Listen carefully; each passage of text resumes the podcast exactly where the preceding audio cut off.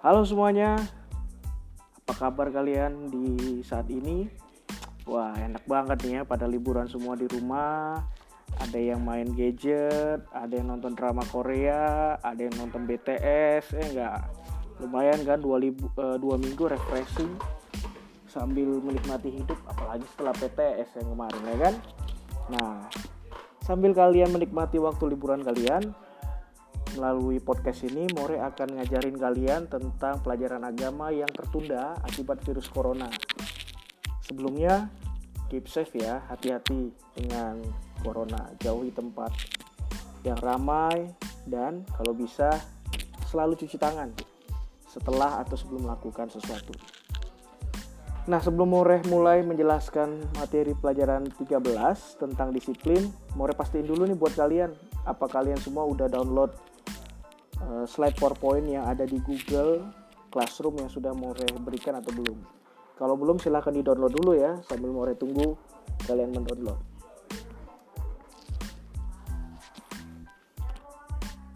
Kalau sudah, kita mulai pelajaran bab 13. Nah, kelas bab 13 ini kalau kita lihat dalam buku cetak kita adalah bab yang tersendiri, artinya dia satu KD. Kalau satu KD berarti urangannya ada sekali nih untuk bab 13. Nah kelas, kita akan mulai tentang disiplin sebagai ketaatan pada firman Tuhan. Sebelum kita masuk lebih jauh bagaimana cara kita disiplin dan taat pada firman Tuhan, kita lihat dulu ya seperti biasanya pengertian itu apa gitu. Dalam KBBI, disiplin itu artinya adalah taat ter, taat pada tata tertib, atau ketaatan pada uh, ketaatan pada peraturan. Yang menarik adalah kata disiplin ini juga diadopsi dari bahasa Inggris. Nah, dalam bahasa Inggris kan disiplin itu artinya adalah disiplin yang kalau diterjemahkan dalam bahasa Indonesia sama sih ketertiban. Yang menarik adalah ketika kita melihat dalam bahasa Yunani dan Ibraninya. Nah, dalam bahasa Yunani disiplin itu artinya gimnasia. Wih, jadi ingat nge-gym ya, Goldis Gym, atau celebrity gym ya enggak di mana orang-orang datang yang kemudian membentuk otot tubuh mereka masing-masing dengan uh, apa alat-alat alat gym yang ada di sana atau mereka mengikuti kelas-kelas gym yang ada di sana. Gimnasia itu artinya sederhana, yaitu latihan. Gitu. Latihan sama seperti tempat gym yang tadi More bilang, kalau di tempat gym itu kan orang latihan ya, mulai dari latihan angkat beban, latihan push up, sit up, pull up, gitu ya. Di mana setiap orang melatih tubuh mereka, fisik mereka untuk menjadi lebih baik gitu ya. Dan latihan itu pun bertahap, nggak langsung kemudian tiba-tiba kamu nih tiba-tiba datang ke tempat gym lalu kamu angkat 100 kilo. Ya yang ada bukannya malah otot kebentuk berak mencret yang ada. Jadi gimnasia itu atau gym dalam bahasa Yunani berasal dari kata latihan dan itu merujuk pada disiplin. Artinya latihan itulah yang membentuk kita untuk menjadi disiplin Contoh sederhananya adalah latihan bangun pagi secara mandiri. Nah, caranya adalah dengan apa? Dengan misalkan kita setel uh, alarm di handphone kita, gitu ya kan? Nah, dengan cara demikian kita melatih sedikit demi sedikit untuk bisa bangun pagi. Dan pada akhirnya benar, tanpa harus pakai alarm lagi, kita sudah bisa bangun pagi sendirian. Yang kedua, dalam bahasa Latin nih hampir mirip nih guys. Dalam bahasa Latin itu artinya disiplina yang berarti pengajaran atau latihan juga. Nah, dari keempat bahasa ini, tadi ada bahasa Inggris disiplin, ada bahasa Yunani gimnasia, ada bahasa Indonesia disiplin, ada disiplina. Kira-kira kalau kita boleh merangkum kesimpulannya apa sih disiplin? Dari keempat bahasa ini guys Indonesia, Latin, Inggris sama Yunani tadi disiplin itu punya dua pengertian. Yang pertama adalah sikap patuh atau tunduk pada peraturan yang telah disepakati bersama. Contohnya ini mengumpulkan tugas tepat waktu sesuai dengan kesepakatan awal. Kita udah melakukannya ya di kelas kita. Artinya apa? Sebuah peraturan itu harus terlebih dahulu disepakati antara si pemberi peraturan atau si penerima peraturan. Kalau tidak disepakati atau malah ada salah satu pihak yang memaksa untuk melakukan apa namanya e, peraturan itu harus dijalankan, itu berarti dia otoriter. Nah, disiplin ketika kita sudah menaati peraturan itu dan kita sepakat kita akan melakukannya. Seperti contoh sederhana di kelas more mengumpulkan tugas, kita tentukan jadwalnya, kita tentukan waktunya, kita tentukan caranya. Nah, ketika kita melakukannya itu adalah salah satu bentuk sikap disiplin. Artinya kita patuh dan tunduk pada peraturan.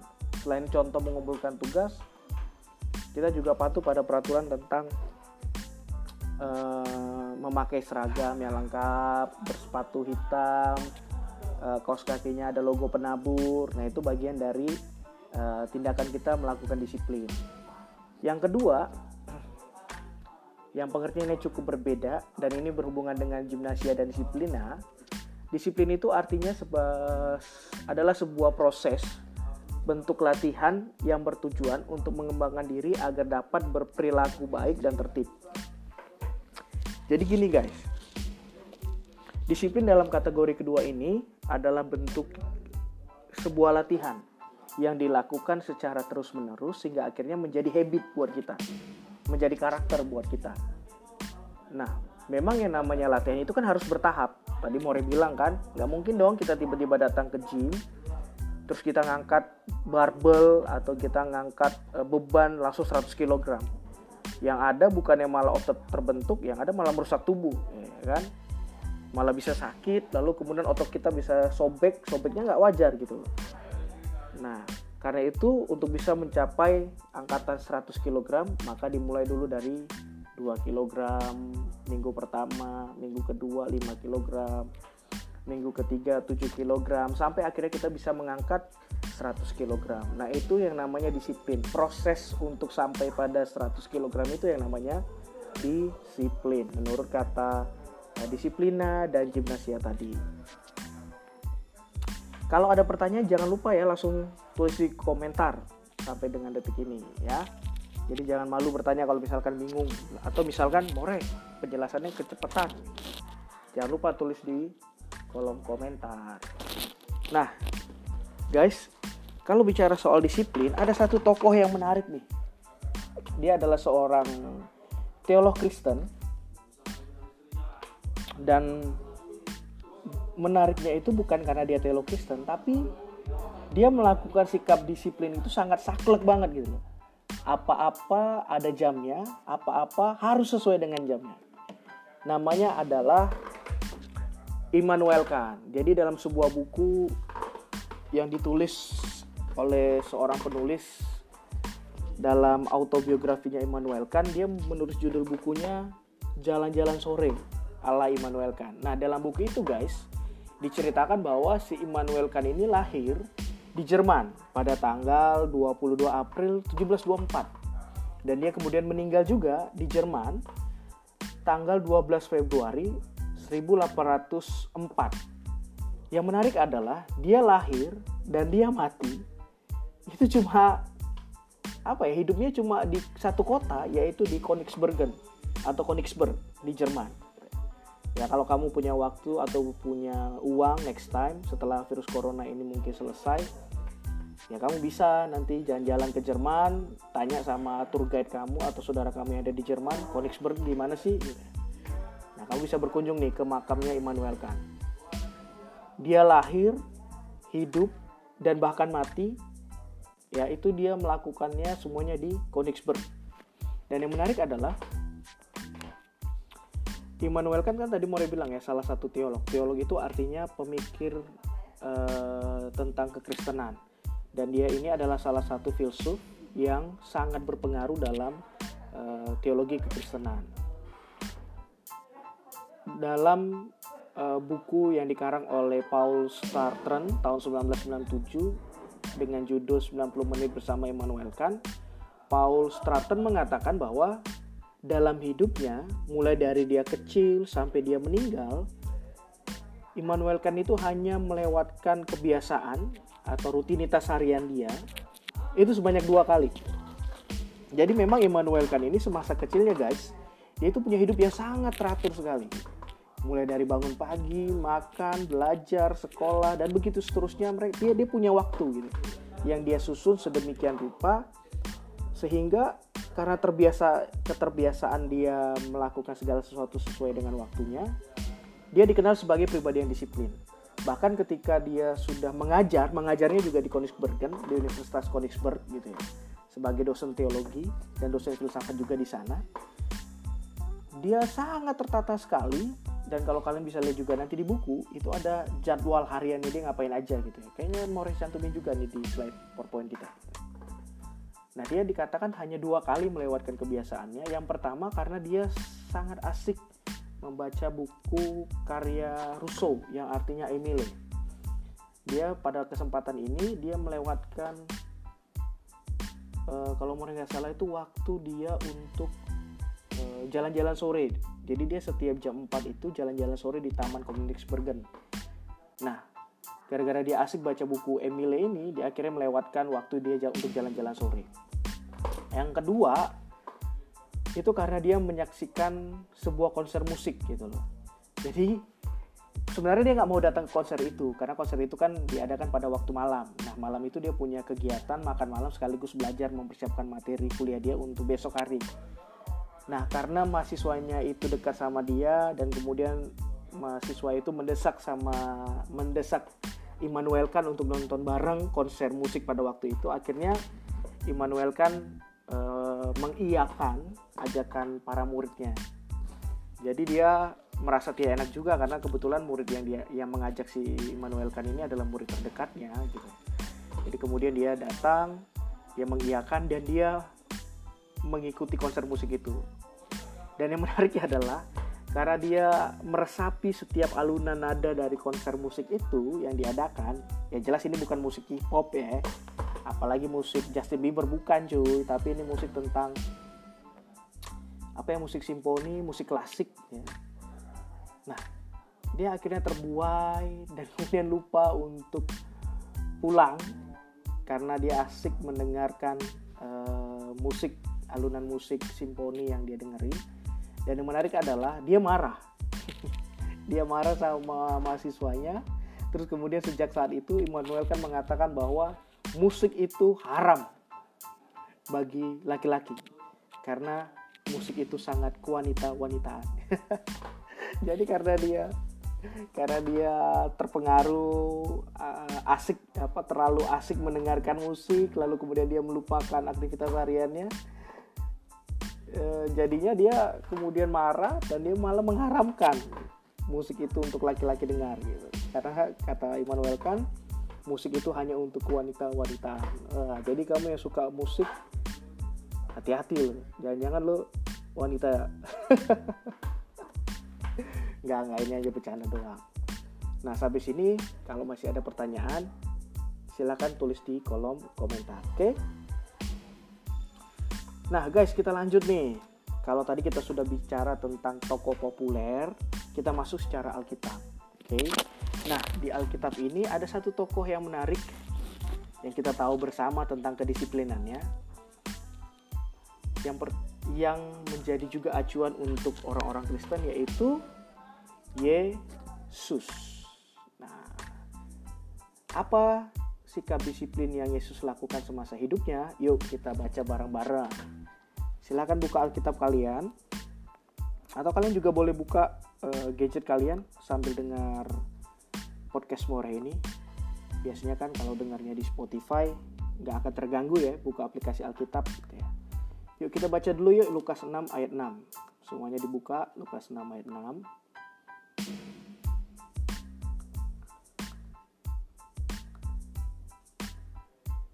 Sudah? Oke. Kalian bisa ikutin bareng-bareng ya. Kita baca bareng-bareng 3 2 1. Pada suatu hari sabat yang lain, Yesus pergi mengajar di rumah ibadat. Di situ ada orang yang tangannya lumpuh sebelah. Nah, guys, teks ini bicara hal yang pertama tentang disiplin Yesus, yaitu bahwa Yesus itu disiplin dalam hal beribadah. Artinya setiap hari Sabat, ada yang masih ingat kan ya? Hari Sabat itu hari apa? hari Sabtu bukan hari Minggu cuy jadi setiap hari Sabtu hari Sabat Yesus itu wajib beribadah di bait Allah atau di sinagoge jadi disiplin yang Yesus lakukan pertama sekali adalah dia disiplin dalam hal beribadah Yang kedua, yuk kita buka Matius 14 ayat 23. Kita buka lagi Matius 14 ayat 23. Jangan malas-malas. Masa liburan sambil dengar podcast more, sambil tidur-tiduran, malas buka Alkitab. Posisi sudah nyaman tuh harusnya semakin membuat kalian tuh bergairah membuka Alkitab. Oke, kita baca bareng-bareng ya. Matius 14 ayat 23. Sesudah orang banyak itu pergi, Yesus naik ke sebuah bukit sendirian untuk berdoa. Waktu sudah malam, Yesus masih berada di situ sendirian. Artinya apa? Disiplin yang Yesus lakukan selain beribadah di hari Sabat adalah berdoa. Nah, selain berdoa, Yesus juga nggak lupa nih kalau dia juga makhluk sosial. Makhluk sosial artinya makhluk yang membutuhkan teman. Artinya dia harus bergaul dengan siapa saja maka disiplin yang dia lakukan adalah dia berinteraksi dengan orang banyak. Jadi dia tahu kapan dia harus mengajar, kapan harus diskusi, kapan harus menyembuhkan orang, dan bahkan mengadakan mujizat. Itu adalah bagian dari bentuk pelayanan dia loh semasa hidup. Jadi selain beribadah, berdoa, dia juga melakukan interaksi sosial dengan orang lain. Bukan kayak kita, ya nggak? Siap belajar, les, sampai rumah, main gadget. Gimana interaksi sosial dengan bapak dan mama di rumah, atau interaksi sosial dengan teman? Ya interaksi ya, interaksi apa sih? Interaksi sosial mungkin kita lakukan di sekolah kali ya. E, apa bercanda sama teman ngobrol sama teman. Tapi kayaknya perlu juga sih interaksi sosial di rumah. Jangan sampai kita menjadi zombie hidup karena gadget di rumah kita masing-masing dan yang paling penting adalah disiplin yang keempat deh yang juga harus kamu punya selama liburan ini Jangan sampai dihilangin nih yang paling penting. Yuk kita buka Markus 6 ayat 31. Kita buka Markus 6 ayat 31. Markus 6 ayat 31. Dibuka gadgetnya atau Alkitabnya kalau ada di samping kamu. Sudah, yuk kita baca bareng-bareng. Markus 6 ayat 31 begini bunyinya. Bukankah ia tukang kayu? Uh, oh, salah, salah, salah, salah, salah, salah. Sorry sebentar sebentar kayaknya more. Oh ya Markus 6 ayat 31 sorry ya more bukanya Markus 6 ayat 3 Markus 6 ayat 31 tuh artinya gini kita baca bareng-bareng 3 2 1 lalu ia berkata kepada mereka marilah ke tempat yang sunyi supaya kita sendirian dan beristirahat seketika artinya apa Yesus tadi disiplin beribadah Yesus juga disiplin berdoa. Yesus juga disiplin dalam melakukan tugas dan pelayanannya, yaitu mengajar, menyembuhkan orang, dan lain sebagainya. Dan yang paling penting juga, Yesus disiplin dalam hal beristirahat.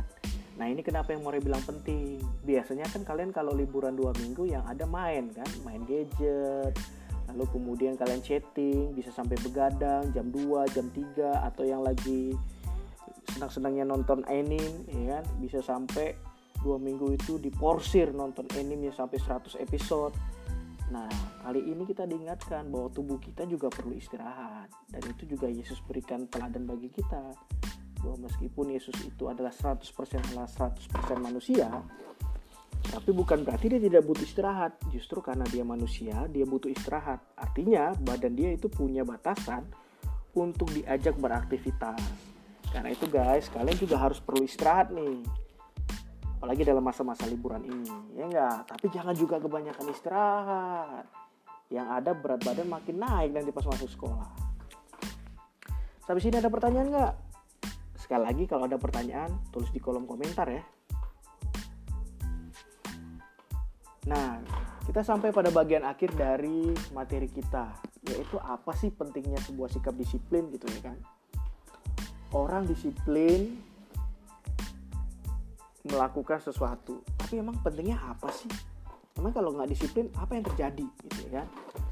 Banyak tuh orang nggak disiplin hidupnya kemudian sorry hidupnya kemudian merasa senang sukacita. Sebenarnya enggak guys. Bahwa kalau kalau kalian tidak punya hidup disiplin kalian tuh nggak akan pernah berhasil. Orang boleh tidak punya pendidikan orang boleh tidak sekolah tapi kalau dia tidak punya disiplin dia nggak akan berhasil jadi orang males justru karena seseorang itu disiplin, dia bekerja keras, dia menjadi orang yang sukses. Kenapa? Karena dia pandai mengatur waktunya dan pandai menempatkan dirinya gitu ya. Karena itulah ada beberapa uh, More mencatat di sini ada tujuh hal penting untuk melakukan sebuah sikap disiplin. Yang pertama adalah menanamkan nilai. Nilai yang ditanam dalam sikap disiplin itu adalah satu bertanggung jawab. Artinya dengan kamu disiplin, kamu bertanggung jawab dengan waktu kamu sendiri. Kapan kamu harus belajar, kapan kamu harus istirahat, kapan kamu harus main. Nah, nilai itu akan tertanam di dalam diri kamu secara otomatis itu ketika kamu memiliki sikap disiplin. More sampai dengan detik ini masih sangat canggung ketika pulang atau keluar rumah lebih dari jam 9 malam. Karena mulai dari More kecil sampai More SMA gitu ya. Orang tua More itu menanamkan e, nilai bahwa kamu harus sudah di rumah paling lama itu jam 9 malam gitu ya supaya apa supaya kamu memiliki istirahat yang baik untuk esok hari makanya ketika More lebih uh, waktu SMA itu pulang dari eh pulang dari tempat teman sekitar jam 10 malam itu rasa deg-degan itu ada dalam hati More kenapa karena udah dibiasain pulang cepat uh, sama papa mama More sejak dari kecil nah itu adalah salah satu bentuk menanamkan nilai yang namanya disiplin tadi yang kedua, menumbuhkan kepatuhan. Disiplin yang kita dapatkan itu dari orang tua ya, dari orang tua, dari guru, dari sekolah gitu ya. Nah, ketika kita e, terbiasa melakukan apa yang dikatakan oleh orang tua, guru, sekolah dan siapa pun itu yang lebih tua dari kita, itu menumbuhkan sikap patuh. Patuh itu kan artinya kita melakukan apa yang diberitahu pada kita atau apa yang diperintahkan pada kita yang jelas sekali lagi ingat ya bahwa e, perintah itu bukanlah untuk melecehkan apalagi menindas. Ya tapi perintah yang sifatnya membangun karakter kita. Nah, dengan disiplin ketika kita terbiasa untuk melakukan perintah itu, ya pastinya kita secara alam bawah sadar kita pasti akan menjadi orang-orang yang patuh gitu ya, atau orang-orang yang taat. Yang ketiga, menghindari terjadinya pelanggaran. Nah, bayangin aja guys kalau semua orang tidak disiplin pada eh, pada saat berkendara di lampu merah. Coba kita bayangin ya, ketika lampu sudah merah, orang kemudian gak peduli, bodoh amat mau lampu merah, mau lampu hijau, mau lampu kuning, gue pengen cepat sampai rumah gitu ya. Apa yang terjadi? Semua orang kan pengen pengen menjadi yang terdepan dong, pengen didahuluin dong. Akhirnya apa? Kemacetan yang panjang dan menyebabkan kita bukannya pulang lebih cepat, malah pulang lebih lama gitu ya. Nah, dengan kita disiplin, kita terhindar dari pelanggaran. Apalagi kalau disiplin, misalkan kita bawa SIM, kita bawa STNK, saat razia, ya kita nggak kena pelanggaran, nggak kena tilang. Gitu ya. Yang keempat, mendorong terbentuknya karakter yang lebih baik. Jelas tadi ya, ketika kita sudah punya nilai yang baik yang ditanamkan, dan kita latih secara terus-menerus, pastinya kita punya karakter yang baik. Yang kelima, menghormati nilai-nilai yang berlaku dalam masyarakat. Karena kita patuh pada, karena kita terbiasa patuh pada orang tua, akhirnya ke mana pun kita pergi kita patuh juga pada nilai yang ada di situ. Nah, bicara soal nilai dalam masyarakat, di Yogyakarta itu ada yang namanya jam belajar. Kayaknya akhir-akhir ini di beberapa tempat di Jakarta juga melakukannya, guys. Jadi yang dimaksud jam belajar itu adalah orang tidak boleh melakukan aktivitas atau keributan itu pada saat jam belajar. Biasanya itu jam belajarnya antara dari jam 7 sampai jam 9 malam. Nah pada saat jam 7 sampai jam 9 malam ini orang nggak boleh ngapa-ngapain, nggak boleh buat keributan, nggak boleh buat keberisik, eh, buat berisik gitu. Jadi semua orang itu membiarkan waktu dari jam 7 sampai jam 9 malam itu hening supaya anak-anak bisa belajar dengan baik. Gitu ya. Bahkan ada di Jakarta itu kalau mau nggak salah bukan hanya uh, hening atau tidak berisik selama jam 7 sampai jam 9 tapi orang tua itu dilarang menghidupkan TV atau handphone dan menemani anak mereka belajar di jam 7 sampai dengan jam 9 malam. Jadi istilahnya jam 7 sampai jam 9 itu dipakai sebagai waktu belajar anak sekaligus sebagai waktu orang tua membimbing anaknya. Lalu yang keenam, sorry, e, menciptakan suasana aman dan nyaman di lingkungan. Jelas kalau semuanya disiplin, pasti lingkungan kita itu tertata dengan rapi, dan semuanya menjadi kondusif ya, menjadi damai. Dan mendukung terciptanya perilaku yang tidak menyimpang. Ya benar lah ya, karena kita terbiasa disiplin, kita tidak melakukan pelanggaran dan tidak melakukan perbuatan yang menyimpang. Nah, sampai di sini dulu podcast untuk pelajaran bab 13 tentang disiplin. Sekali lagi, kalau ada pertanyaan, jangan lupa komentar. Dadah, selamat belajar, Tuhan memberkati kalian, dan selamat liburan. Toda rabah.